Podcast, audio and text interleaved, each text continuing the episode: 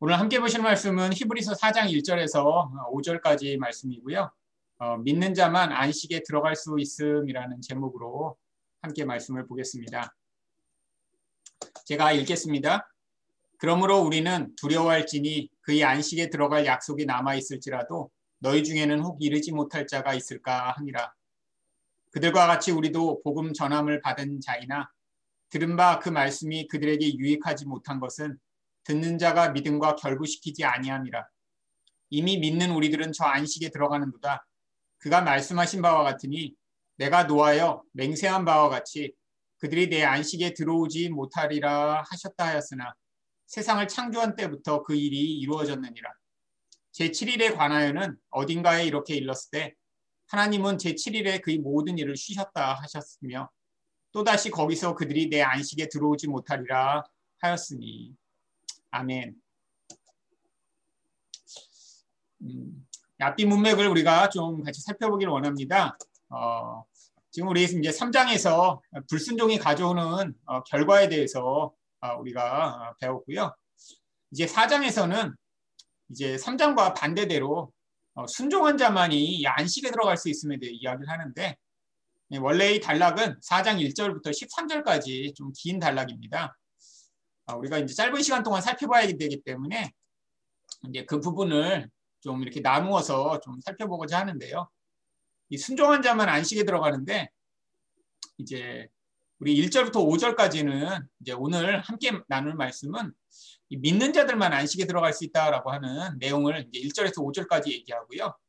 그다음에 6절에서 11절은 그렇기 때문에 너희가 이 안식에 들어가기를 위해 이제 에스라라는 그런 권고가 이제 6절부터 11절까지 나옵니다. 그리고 결국 이 모든 것을 가능케 하는 것이 말씀의 능력이기 때문에 이제 하나님의 말씀이 어, 살아있고 어, 날생 검과 같다라고 하는 우리가 잘 아는 말씀이 어, 바로 4장 12절 13절에 나오는 것입니다. 이 말씀에 대한 내용을 우리가 이제 뭐 예, 외우기도 하고 또 일반적으로 잘 알고 있는데요.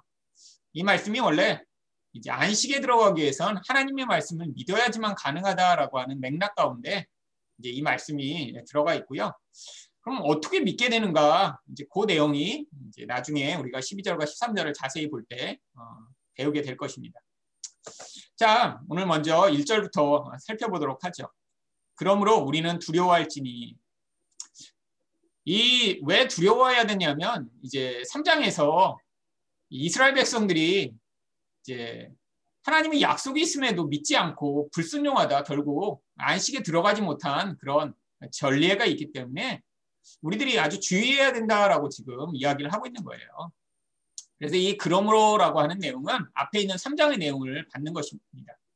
그들이 믿지 않냐함으로 안식에 들어갔지 못했기 때문에 그런데 우리들은 주의하여 어, 정말 하나님의 약속에 대해서 지금 집중하여 너희가 받아라라고 하는 내용이 이제 나오는 것이죠. 결국 우리가 두려워해야 될 것이 무엇인가요? 믿지 않으면 하나님이 약속하셨더라도 결국 안식에 들어갈 수 없다라고 하는 것이 어, 내용입니다.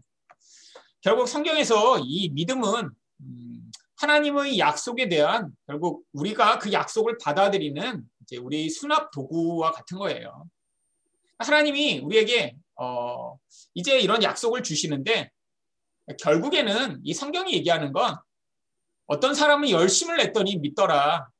또 어떤 사람은 이렇게 열심히 좀 부족해서 믿지 못했더라라고 이야기하는 것이 아니라 하나님의 이 약속에 대해 결국 이스라엘의 첫 세대와 같은 옛사람은 절대로 믿음을 발휘할 수 없는 육적인 눈밖에 가지고 있지 못하기 때문에 그들은 절대로 하나님의 약속을 받아들일 수 없다라고 하는 것을 이야기하는 것이고요.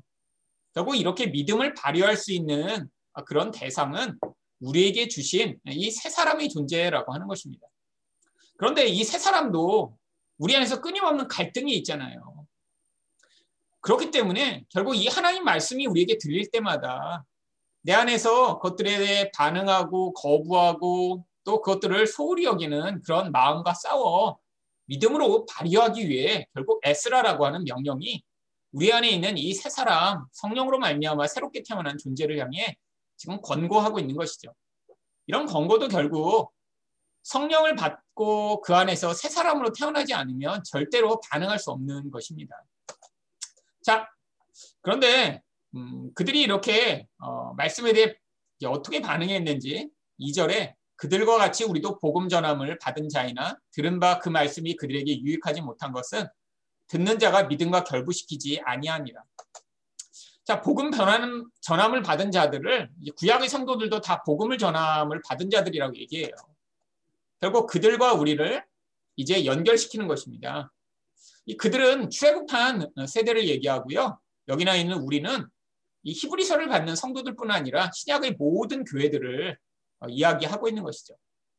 그런데 이 구약에 사실은 이 출애굽한 세대는 원래 십계명과 같은 이런 율법을 받았는데 그들에게도 어, 복음을 전함을 받았다라고 이야기를 합니다. 결국 그러니까 구약에서 율법을 주신 목적 자체가 그 율법을 잘 지켜서 너희가 결국 안식에 들어가라라고 얘기하는 것이 아니라 이렇게 우리가 불가능함에도 불구하고 하나님의 은혜를 의존할 수밖에 없는 존재임을 깨달아 그 언약에 신실하신 하나님을 믿어라라고 이야기를 하는 거죠. 그러니까 내가 열심을 냈더니 하나님이 주신 율법을 다 지켜서 아, 나는 안식에 들어갈 자격이 있습니다라고 주장을 하고 주신 게 아니라는 거예요. 하나님은 이 언약 가운데 우리에게 약속을 주십니다. 너희가 믿기만 하면 부족해도 믿기만 하면 너희가 율법을 지키지 못해서 받아야 할 모든 형벌과 심판을 내가 면제해 주면 너희를 긍휼히 여겨서 너에게 약속한 것을 주겠다라고 말씀하셨는데 결국엔 이 율법 안에도 이 복음이 담겨 있었던 것이죠. 지금 우리에게는 복음이 아주 생생하게 드러나 있습니다. 우리는 그 복음의 본질인 예수 그리스도를 통해서 결국 직접 하나님 앞에 나아가 내가 율법을 이렇게 열심히 지키다가 실패했습니다라고 하는 그 과정을 지나기 전에 미리부터 하나님 나는 이런 존재인데 예수로 말미암아 나에게 이런 은혜를 주셔서 감사합니다라고 그래서 하나님 내가 그 은혜를 내가 믿고 받아들이겠습니다라고 직접적으로 바로 율법보다 더 선명하게 드러난 복음의 은혜에 반응할 수 있는 자들이죠. 그러니까 구약의 성도들보다 우리에게는 큰 혜택이 주어진 것입니다. 사실 구약의 성도들에게는 이 복음의 은혜가 선명하게 드러나지 않아 그들은 많이 착각할 수밖에 없었죠. 근데 이제 사실 이 율법과 복음의 관계는 뭐 과거에만이 아니라 지금도 계속 반복되는 것입니다. 여러분 한국 교회 가운데 지난 100년간 이제 뭐 한국 교회에 이렇게 이제 복음이 전파되고 기독교가 세워졌는데 사실 오랜 세월 동안 이 복음과 율법이 사실 혼재되어 있는 경우들이 너무 많았어요. 그러니까 제가 다녔던 어려서부터 다녔던 교회도 사실 이제 주일 성수를 너무너무 강조했던 교회를 어려서부터 다녔죠. 저는 어려서 어 교회를 빠지거나 주일날 뭘 사 먹으면 이제 큰 이제 심판을 당하게 될 것이라고 생각했습니다. 근데 이제 어린 마음에도 굉장히 이제 신실한 마음이 있었기 때문에 이제 예배는 정말 어떠한 일이 있어도 저는 빠지지 않겠다고 이제 스스로 생각을 했고요. 근데 이제 중간에 이제 아파갖고 교회를 못 가는 경우가 생겼습니다. 정말 심하게 아팠어요. 뭐 열이 뭐 40도 훨씬 넘어갔고요. 단순한 감기가 아니라 이제 폐렴이 심하게 들어서 이제 밖에 나가면 큰일 난다라고 하고 이제 더 심하면 이제 병원에 이제 입원해야 된다라고 하는 얘기를 들었는데 근데 이제 병원에서 링게를 맞고 조금 나아져서 이제 집으로 돌아왔는데 제가 그때 의사 선생님한테 한 가지 물어봤던 게 그거였습니다. 선생님, 교회는 갔다 와도 되나요? 그랬더니 그 선생님이 교회를 다니셨는지 안 다니셨는지 모르겠는데 저한테 그렇군요. 너 미쳤냐? 지금 밖에 나가면 죽어. 그러니까 교회고 뭐고 가면 안 돼. 근데 왜 제가 그렇게 얘기를 했냐면 이렇게 주일날 빠지면 천국에 가서 이렇게 상을 못 받게 되거나 집이 이렇게 지어지다 말고 뭐 벽돌이 몇 개가 없거나 이런 거를 받을까봐 두려워서 제가 죽어간다고 얘기하는데도 그거 물어본 거예요. 교회 빠지면 어떻게 되냐고. 교회 가도 되냐고. 사실은 어려서부터 그런 어떤 두려움이 제게 되게 많았죠. 무엇인가를 하지 않으면 하나님의 은혜에서 이렇게 좀 제외된다든지 또 뭔가 하나님이 주실 상급을 받지 못하게 되면 어떻게 할까. 이게 사실 율법과 복음 안에 굉장히 혼재된 모습입니다. 근데 문제가 뭐예요? 이런 두려움 안에 또 내가 뭔가 조금 잘하면 그거에 대한 보상과 또한 다른 사람과 비교로 말미암아 나는 괜찮은 사람이라고 하는 생각이 내 안에 정말 가득 채워지기 시작했습니다. 하루라도 기도를 조금 많이 하고 나면 다른 사람들을 볼때 다 하찮게 보이는 거예요. 야, 어떻게 그렇게 기도도 하루에 3시간 안 하고 이렇게 그냥 숨을 쉬고 살 수가 있을까? 뭐 이런 식으로 보고. 여러분, 참 이 제 안에 있는 이 왔다 갔다 하는 마음. 한 번은 두려웠다가, 한 번은 그 욕망으로 말미암아 자기 의의를 가지고 있다가. 이게 바로 율법으로 말미암아 참 은혜를 은혜로 받아들이지 못하는 모습이죠. 근데 하나님이 우리에게 뭐를 요구하십니까? 복음의 유익을 누리기 위해서는 복음을 듣기만 해서는 안 되고 믿음으로 결부시켜야 된다고 얘기해요. 근데 도대체 무슨 믿음을 요구하는 걸까요? 여러분 여기서 요구하는 믿음은 바로 우리가 무엇인가를 잘하기 때문에 보상으로 이 안식, 안식 안에 담겨 있는 다양한 복, 하나님의 복이 우리에게 주어진다는 게 아니에요. 나는 늘 실패해도 하나님이 이미 하나님이 예수 그리스도를 통해 주시겠다고는 이 안식, 그 놀라운 은혜와 축복을 믿기만 하면, 예수를 믿기만 하면 우리에게 선물로 주시겠다라고 하는 바로 그 믿음입니다. 여러분, 믿음이란 건 전적인 것을 요구하는 거예요. 그러니까 성경에 우리 안에서 아, 내가 아, 이렇게 살아서 나중에 천국에 갈 수 있을까? 이런 마음이 들 때마다 우리 안에서는 사실 온전한 믿음을 발휘하지 못하고 있는 것이죠. 반대로 내가 이렇게 신앙생활을 잘하고 있으니까 나는 하나님이 나도 예쁘게 보시며 특별한 은혜를 베푸실 거야. 여러분 특별한 은혜라는 건 없나, 없습니다. 은혜라는 건 자격을 갖추지 못한 자들에게 부어지는 하나님의 긍휼과 사랑을 얘기하는데 아니 자격이 없는 자에게 무슨 더 특별한 은혜가 있고 은혜가 조금 덜 있고 이런 게 어디 있나요? 은혜는 무조건 일방적입니다. 그러니까 믿음이라고 하는 것은 바로 이 복음을 믿으라고 하는 것은 우리 자신의 철저한 무능함을 하나님 앞에 고백하면서 근데 나는 이래도 하나님이 예수를 통해 약속하셨으니까 그것을 지킬 줄 믿습니다라고 그 은혜와 긍휼 앞에 우리가 무릎을 꿇는 것을 이야기하는 것이죠. 3절을 보시면 이미 믿는 우리들은 저 안식에 들어가는도다.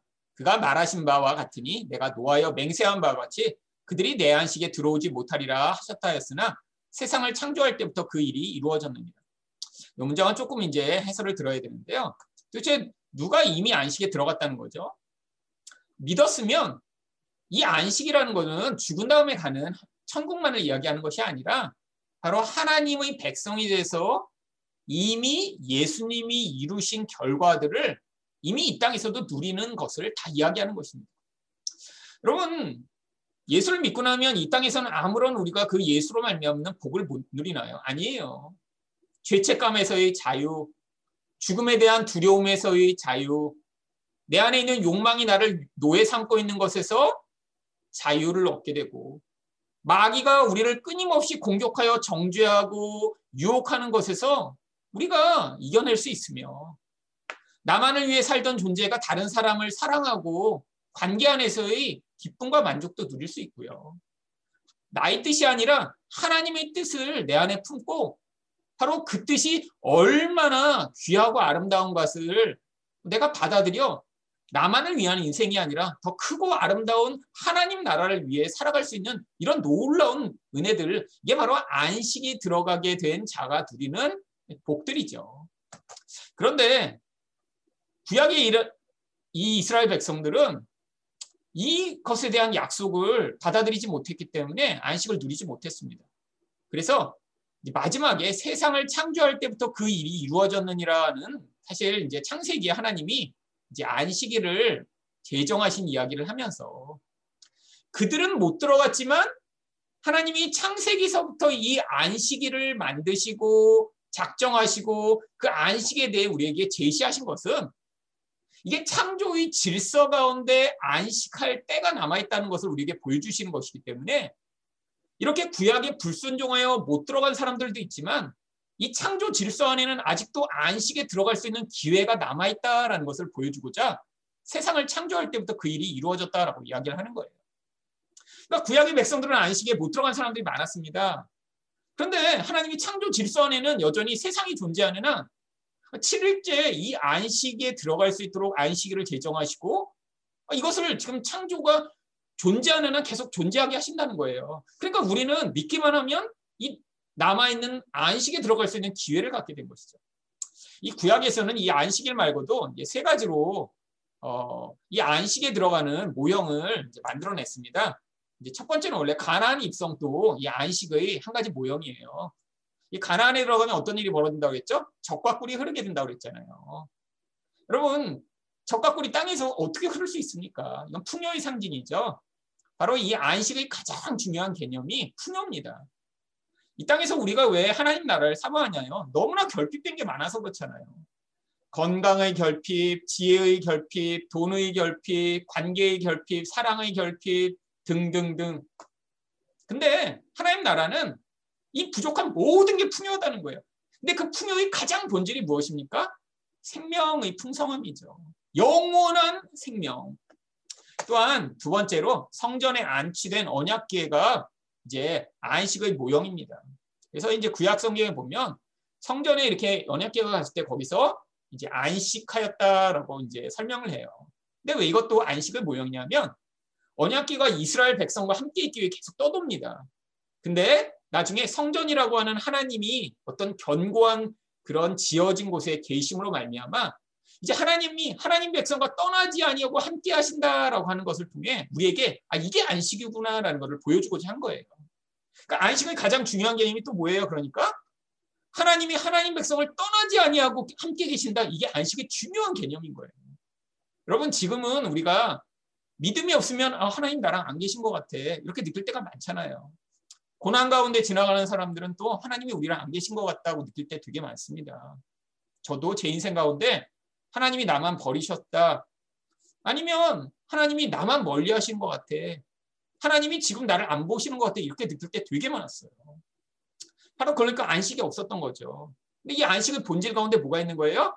하나님이 하나님 백성과 떠나지 아니하고 바로 함께 계셔서 요한계시록이 이야기하듯이 그들은 나의 백성이 되고 나는 그들이 하나님이 되어 그들의 눈물을 닦아주시고 나의 장막에 그들을 다 품어 그들이 나를 섬길 것이다라고 하는 이 약속 이게 바로 성전에 안치된 언약계의 모형이죠. 마지막으로 안식일의 모형이 바로 이 안식의 모형 이 세 가지로 안식을 보여줍니다. 안식일은 무엇을 보여주는 거예요? 완벽한 질서가 세워졌을 때 누리게 되는 그 질서의 온전함이 온전한 쉼을 가져옴을 보여주는 거죠. 여러분, 왜 쉼이 없나요? 질서가 다 무질서하기 때문이에요. 관계의 질서가 깨지고 사람들 사이에 적절한 관계의 그런 아름다움이 나타나지 아니하고 세상은 무질서하고 예측할 수 없는 불안이 있고 이게 우리를 힘들게 만드는데 완벽한 하나님의 질서가 이루어지게 되면 그 안에 이런 온전한 쉼이 있음을 이 안식일의 모형으로 보여주는 것입니다. 그래서 이제 4절에서 제7일에 관한 이 안식일에 대해 조금 더 설명하는 거예요. 어딘가에 이렇게 일렀을 때 하나님은 제7일에 그의 모든 일을 쉬셨다 하였으며 바로 이 안식일의 모형을 더 자세히 보여주는 것입니다. 그래서 이 안식일에도 어떻게 안식이 주어지는지 세 가지로 아주 자세하게 구약 성경은 얘기하는데 오늘 그 핵심적인 구절만 좀 살펴보겠습니다. 첫 번째로 안식일이 무엇을 보여주냐? 창조가 완성되었을 때 그 완벽한 질서를 보여줍니다. 창세기 2장 2절을 보시면 하나님이 그가 하시던 일을 일곱째 날에 마치시니 그가 하시던 모든 일을 그치고 일곱째 날에 안식하시니라. 제가 말씀드린 대로 이게 질서가 채워진 거예요. 첫 3일 동안 틀을 만드시고 그리고 넷째 날부터 여섯째 날까지 내용을 채우셔서 완벽한 틀 안에 완벽한 내용이 채워진 완벽한 상태가 바로 이 안식의 상태, 쉼의 상태라고 하는 거죠. 두 번째로 이 안식일은 종되었던 것을 자유케 하는 그 안식이 있음을 보여줍니다. 그래서 신명기 5장 15절에서는 너는 기억하라 내가 애굽 땅에서 종이 되었더니 내 하나님 여호와가 강한 손과 편팔로 거기서 너를 인도하여 내었나니 그러므로 내 하나님 여호와가 내게 명령하여 안식일을 지키라 하느니라. 여러분 이스라엘 백성이 안식일을 지키라고 명령하신 두 번째 이유는 이제 종되었던 그 억압으로부터 풀려났던 것을 기념하도록 하신 거예요. 안식의 의미가 바로 이 죄의 종, 마귀의 종, 세상의 종되었다가 자유케 된 것을 누리게 되는 그 누림임을 보여주는 것입니다. 세 번째로 왜 안식일을 기억하라고 하셨냐면 이 속죄가 가져오는 그 완벽한 자유. 모든 자유 가운데 가장 큰 자유가 바로 죄로부터의 자유입니다. 죄가 하나도 없는 상태예요. 여러분 죄가 없다면 욕심도 두려움도 없을 것이고 마귀로부터 완전히 자유케 될 것이고 그 죄가 없는 상태가 바로 하나님과 완전히 연합한 상태일 것이고 그게 우리 안에 가장 큰 기쁨을 가져오니까요. 그래서 속죄를 기억하며 바로 이 안식일의 중에 안식일인 바로 욤키파라고 하는 대속죄일이 바로 이 안식일이 가장 기억되는 그런 날이었어요. 그래서 레위기 16장 31절 보면 이는 너희에게 안식일을 중의 안식일인지 너희는 스스로 괴롭게 할지니 영원히 지킬 규례라.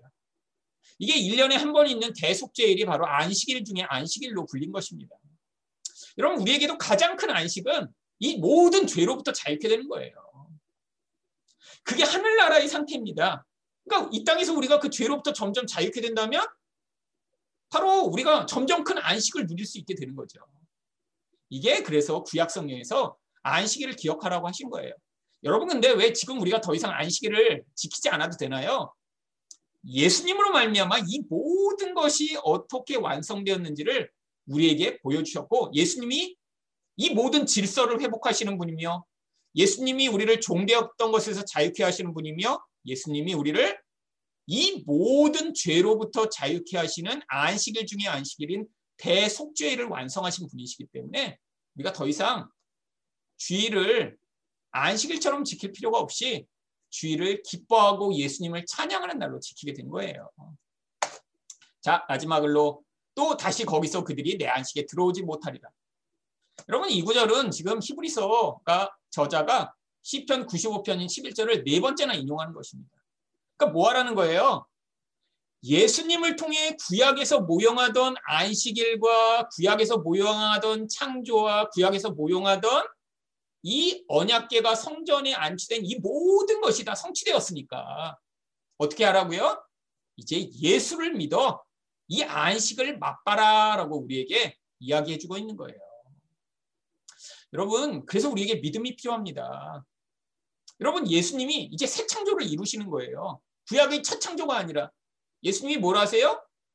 우리의 이 모든 죄에서 자유케 하시는 이 온전한 은혜를 이루시고요. 예수님이 이제 성령으로 우리와 함께 계셔서 바로 하나님 나라가 이제 우리 안에 있기 때문에 이것을 온전히 믿고 그 예수님에게 집중하여 그 말씀에 순종하면 이 안식을 누리게 되는 것입니다. 결국 이스라엘의 불순종으로 하나님의 안식에 들어가지 못한 것이 너무나 안타까운 일이라 이걸 자꾸 강조하고 있는 거예요. 자, 1절부터 5절까지 한번 요약해서 우리가 보도록 하겠습니다. 우리 저자는 안식에 들어갈 수 있는 약속이 있어도 믿지 않아서 안식에 참여하지 못할 자들을 걱정한다. 출애굽한 이스라엘 백성이 믿지 않아서 하나님의 안식에 들어가지 못했더라도 하나님은 창조를 통해 안식을 준비해 놓으셨기 때문에 믿는 자들은 여전히 안식에 들어갈 수 있다가 1절부터 5절이고요. 오늘은 특별히 이 안식에 대해서 여러분과 좀 살펴보았는데요. 지금도 예수님을 통해 얼마든지 이 안식을 맛볼 수 있으니까 바로 그 안식을 사모하며 그 은혜를 기대하시는 여러분 되시기를 축원드립니다.